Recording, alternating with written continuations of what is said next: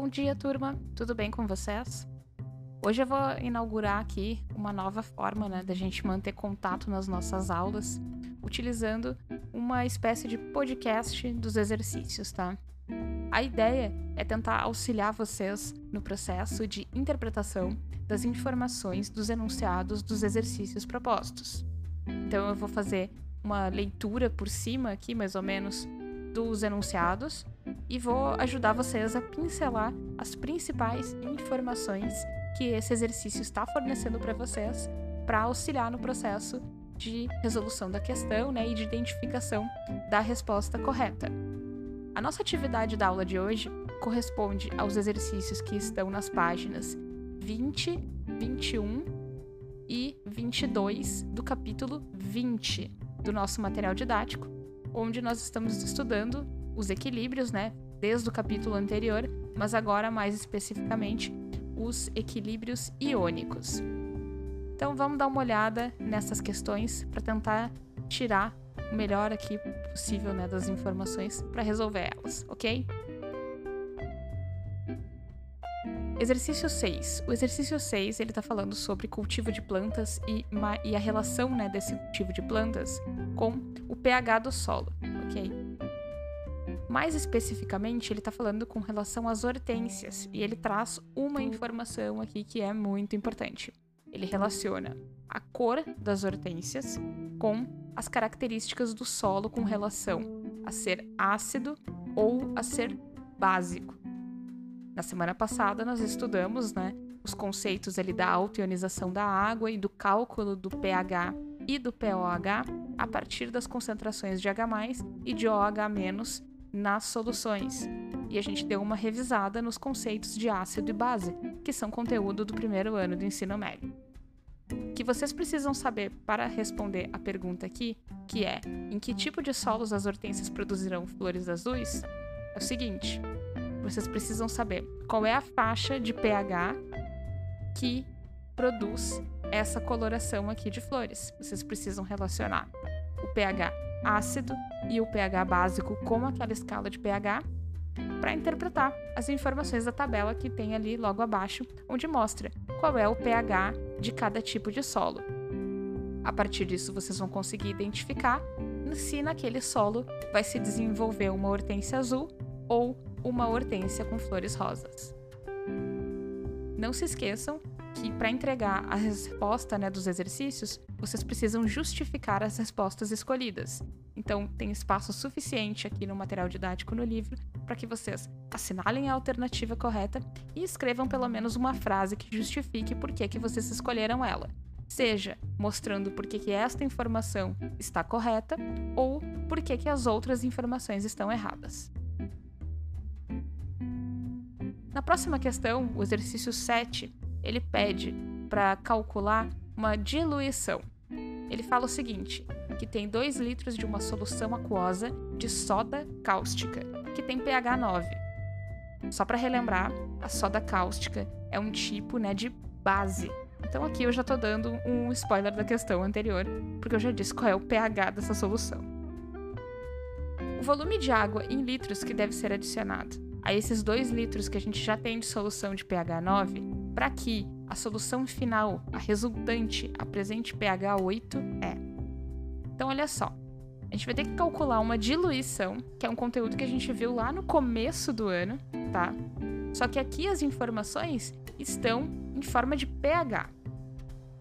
Nós vimos na aula anterior que o cálculo do pH, ele deriva da concentração do H+, do íon H+, e que a gente consegue relacionar tanto as concentrações de H+, quanto de OH-, uma com a outra. O que eu tô querendo induzir vocês? É que o pulo do gato para resolver essa questão é transformar esse pH que foi dado em pOH. Mas por que tem que fazer isso? Porque a gente está falando de uma concentração de base. Então vai ficar bem mais tranquilo resolver essa questão se eu transformar esse número, esse pH, em pOH. Depois eu consigo transformar esse pOH em concentração de OH-. É só fazer o caminho inverso, gente? Se eu tenho o pH, significa que aquela concentração é 1 vezes 10 na menos o valor daquele pH ou daquele POH. Vou dar uma parte do exemplo pronto para vocês, ok? Ele está dizendo que a solução inicial, essa dos 2 litros, tem pH 9. A gente viu que para transformar de pH para POH, os dois somados sempre vão dar 14.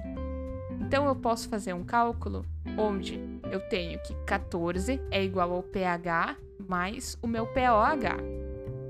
Se o meu pH é 9, quer dizer então que o meu POH eu posso obter ele a partir do cálculo de 14 menos 9. 14 menos 9 vai dar 5. Significa então que o POH desta solução é 5. Fazendo isso, eu tenho como calcular a concentração de íons OH-, porque ela vai derivar dessa concentração do POH. Se o POH é 5, significa que a concentração de OH- dessa base é 1 vezes 10 na menos 5. Então eu já dei metade da questão aqui para vocês resolvida. Vocês têm que transformar também aquele pH 8 para POH e fazer a mesma coisa que eu fiz, depois transformar isso em concentração de OH- e depois usar a fórmula da diluição que a gente usou para resolver um exercício da lista da semana passada também, para chegar no volume final dessa solução. Lembrando que a diluição a gente calcula com a concentração inicial vezes o volume inicial igual a concentração final vezes o volume final, certo?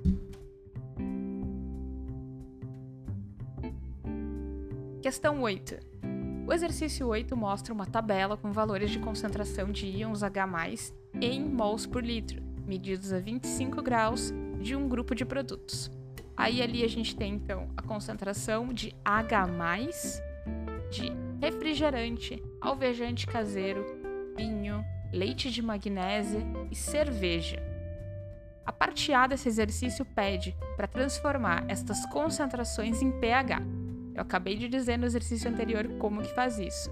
Qualquer dúvida, entrem no link da aula gravada da semana passada que eu explico exatamente essa parte lá durante a nossa aula. Na parte B, aqui na letra B desse exercício, pede para determinar a concentração de íons OH- no leite de magnésia, apresentando os cálculos. Apresente um produto da tabela com propriedades para neutralizar o pH do leite de magnésia. Então, olha só, gente. Leite de magnésia, assim como a soda cáustica do exercício anterior, também é uma base, por isso que o exercício está pedindo para a gente transformar o pH de POH. Os passos são exatamente os mesmos do exercício anterior também que eu expliquei. A gente sempre pode relacionar os dois, porque os dois somados têm que dar 14. Se esse leite de magnésia tem característica básica, o que a gente pode usar para neutralizar ele? Pensem sobre isso. Aí depois é só olhar na tabela quem tem essa característica e listar esses produtos ali.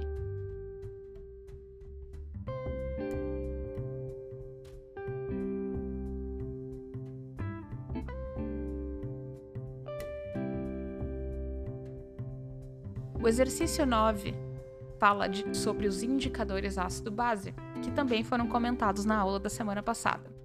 Eles são úteis, né, para a gente obter informações sobre o pH da solução. Informações por comparação, mais relativas, né? Eles não dão o valor exato do pH, mas eles nos indicam uma faixa. Ali tem uma tabela mostrando alguns indicadores de pH, qual a cor ele fica em meio ácido, em qual pH ele muda de cor e qual é a cor deles em meio básico. Aí daí tem uma série de frases sobre essas informações, né, que foram apresentadas, e vocês têm que marcar qual destas frases está correta. Vocês podem, então, durante o espaço que tem ali após a questão, justificar por que as outras questões, né, as demais questões estão erradas, as demais alternativas estão erradas, a partir das informações que estão apresentadas ali em cada uma das frases e na tabela do exercício. E a última atividade é o exercício 10, que pede para determinar, respectivamente, o pH e a constante de ionização de uma solução aquosa de ácido monocarboxílico, 0,01. Aquele Mzão ali é a mesma coisa que mol por litro, tá? É que esse exercício ele provavelmente é de um texto mais antigo, e aquele Mzão ali era uma unidade chamada molaridade, que a gente já não utiliza mais. A gente utiliza... A molaridade, na verdade, é a unidade de concentração que nós aprendemos em aula como mol por litro, tá? Então, considerem aquele 0,01 mol por litro. A 25 graus, que está ionizado. 20% ionizado, ok? Após ter atingido o equilíbrio. Vocês vão ter que escrever a equação da ionização desse ácido. Vocês não precisam saber qual é esse ácido. Ele só fala ali que é um ácido monocarboxílico, tá? Vou dizer pra vocês uma dica. Isso, ele tá dando essa informação de monocarboxílico porque ele tá dizendo que ele libera um H+. Pra quando vocês forem montar ali a equação, vocês podem escrever o próprio nome do ácido. Não precisa colocar a fórmula. Coloca lá, ácido monocarboxílico, flecha, né, dupla seta, vai e vem de equilíbrio químico. Ele libera um H+, porque ele é monocarboxílico, e uma espécie que a gente não sabe menos, tá? Um ânion menos, ok? Ele tá dando a concentração inicial, que é o 0,01, e tá dizendo que ele é 20% ionizado. Aí vocês vão usar essa informação aí do 20% ionizado para descobrir quanto que de fato vai reagir. E daí vocês vão ter ali a linha do meio da tabela, lembra? Montar aquela tabelinha, início, reage, forma, e a última linha, equilíbrio. Então, vocês conseguem. Se no início tinha 0,01, tá? Quanto que é 20% disso? Isto é o que reagiu. E como a equação é toda 1 para 1 estequiometria, isso é o que formou. E depois no equilíbrio, é só vocês subtraírem, no caso do ácido, o que tinha do que reagiu, vocês vão ter o que sobrou no equilíbrio, e a concentração dos produtos é a própria concentração do que foi formado, ok? Essas são as dicas. Monta a constante de ionização desse ácido para calcular a constante de ionização, e calcular também a partir ali dessa concentração do que foi ionizado o pH. Essa é a mais chatinha, é a mais difícil, e essa tem que usar aquela propriedade do logaritmo, porque essa concentração aqui vai dar um número que não é 1 vezes 10 em alguma coisa, é alguma coisa vezes 10 em alguma coisa. Então vocês vão ter que usar uma propriedade do logaritmo diferente, ok? Essas são as dicas para resolver os exercícios. Eu espero que esse áudio tenha ajudado vocês com algumas informações que talvez vocês não fossem enxergar imediatamente quando fossem fazer a interpretação e a leitura dos textos. Na aula de amanhã eu vou fazer a correção desses exercícios com vocês, mas eu espero que vocês tenham um pouco mais de facilidade de fazer, pelo menos até o 10, o 10 é mais chatinho mesmo, e daí a gente conversa na aula de amanhã. Se esse áudio aqui auxiliou vocês nesse processo, a gente pode manter esse tipo de áudio aqui, né? De podcast, pré-exercícios, dando algumas dicas para resolução. Certo, pessoal? Boa aula e até a nossa aula de amanhã. Tchau!